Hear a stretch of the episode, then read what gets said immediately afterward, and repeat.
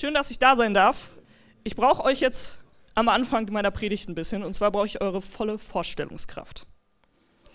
Stellt euch mal vor, ihr seid in einer Welt, in der ihr wirklich alles habt, was ihr braucht.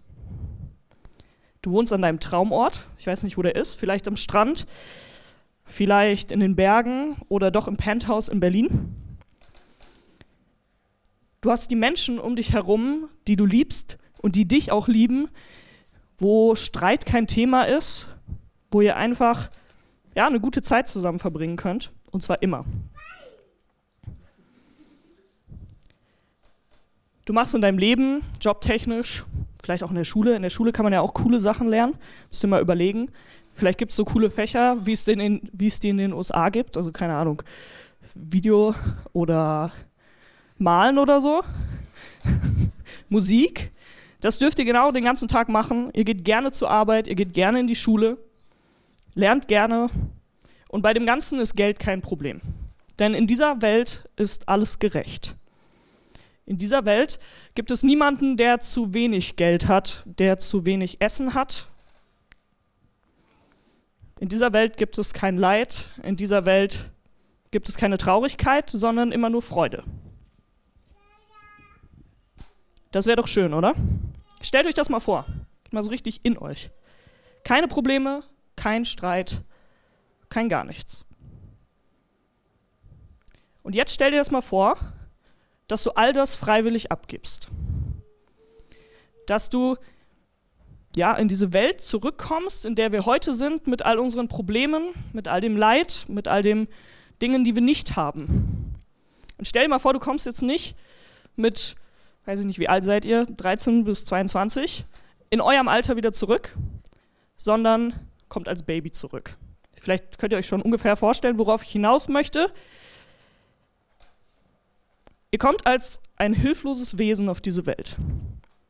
Ihr könnt nicht selber essen, ihr könnt nicht selber laufen, ihr könnt ja, denken wahrscheinlich schon, aber ihr könnt euch nicht so viel bewegen, ihr liegt einfach rum und schlaft auch was Schönes.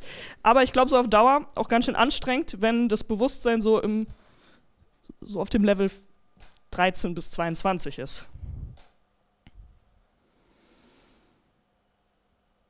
In Flipper 2 ähm, wird genau das beschrieben. Und zwar hat Jesus das für uns getan. Erst zum Baby geworden. Dort steht, er, der Gott in allem gleich war und auf einer Stufe mit ihm stand, nutzte seine Macht nicht zu seinem eigenen Vorteil aus. Im Gegenteil. Er verzichtete auf all seine Vorrechte und stellte sich auf dieselbe Stufe wie ein Diener. Er wurde einer von uns, ein Mensch wie andere Menschen. Jesus ist für uns all in gegangen. Er hat sich mit dir auf eine Stufe gestellt. Er ist an Weihnachten zu einem hilflosen, kleinen und wahrscheinlich sehr süßen Kind geworden. Er, der mehr als alles hatte, hat all das gesetzt. Er, der wirklich alles hatte, setzte alles ein, um Mensch zu sein. So wie du und ich. Und als hätte das nicht schon gereicht, setzte er noch einen drauf. Jesus gab sein Leben, damit wir es gewinnen können. Im Philipperbrief heißt es weiter, aber er erniedrigte sich noch mehr. Im Gehorsam gegenüber Gott nahm er sogar den Tod auf sich. Er starb am Kreuz wie ein Verbrecher. Jesus hat wirklich alles gegeben. Er hat sich erniedrigen lassen. Er, ja, wie ein schlimmer Verbrecher, sich schlagen lassen, beschimpfen lassen. Er hat sich an ein Kreuz mit einem Nagel schlagen lassen. Wahrscheinlich waren es auch mehrere. Was muss das für ein Schmerz gewesen sein? Wie sehr muss er mit sich gerungen haben? Der Mensch Jesus. Vielleicht hat er gesagt, geht es nicht auch anders, Vater? Lass diesen bitteren Kelch doch an mir vorübergehen. Wie ihr wisst, der Kelch ist nicht vorübergegangen. Jesus ist wirklich gestorben.